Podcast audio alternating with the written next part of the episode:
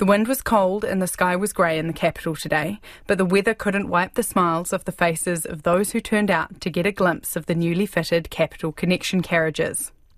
Horizons Regional Council's Jed Shirley told the crowd that securing the train service has been essential for the growing Manawatu Wanganui region. This is just a point in time and actually a launch pad to something way more exciting, which is going to be multiple services a day on a brand new uh, set of rail stock. That'll be take us into the next 30 and 40 years. Five carriages have been upgraded, with a sixth carriage set to be added in September to support an anticipated increase in passengers. More carriages are currently being upgraded at KiwiRail's Hutt workshops, with 11 in total eventually able to be used.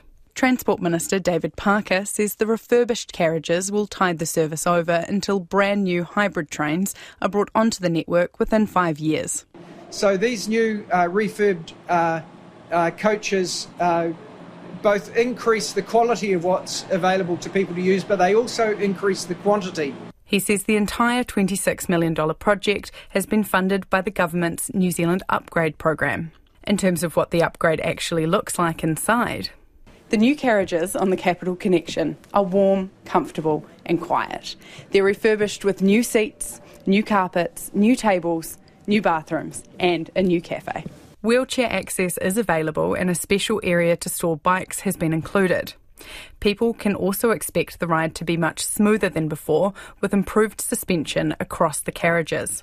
KiwiRail's Tracy Goodall says she's pleased to be able to offer a more comfortable service to commuters. We're connecting close to um, 500 trips a day um, on our services, so bringing people from Palmerston North, um, Shannon, Otaki, like lots of different stops as well along the way to be able to come to Wellington, the capital. Green Party Transport spokesperson Julie Anne Genter campaigned hard to save the capital connection.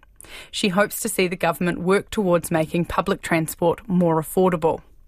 Currently, a one way ticket from Palmerston North on the Capital Connection is $35. The government has the ability to invest in the services so people can pay lower prices for the fares. And that's essential if you want to have a truly accessible public transport net- network that gives people real choices. The new Capital Connection carriages will be in service from next Monday.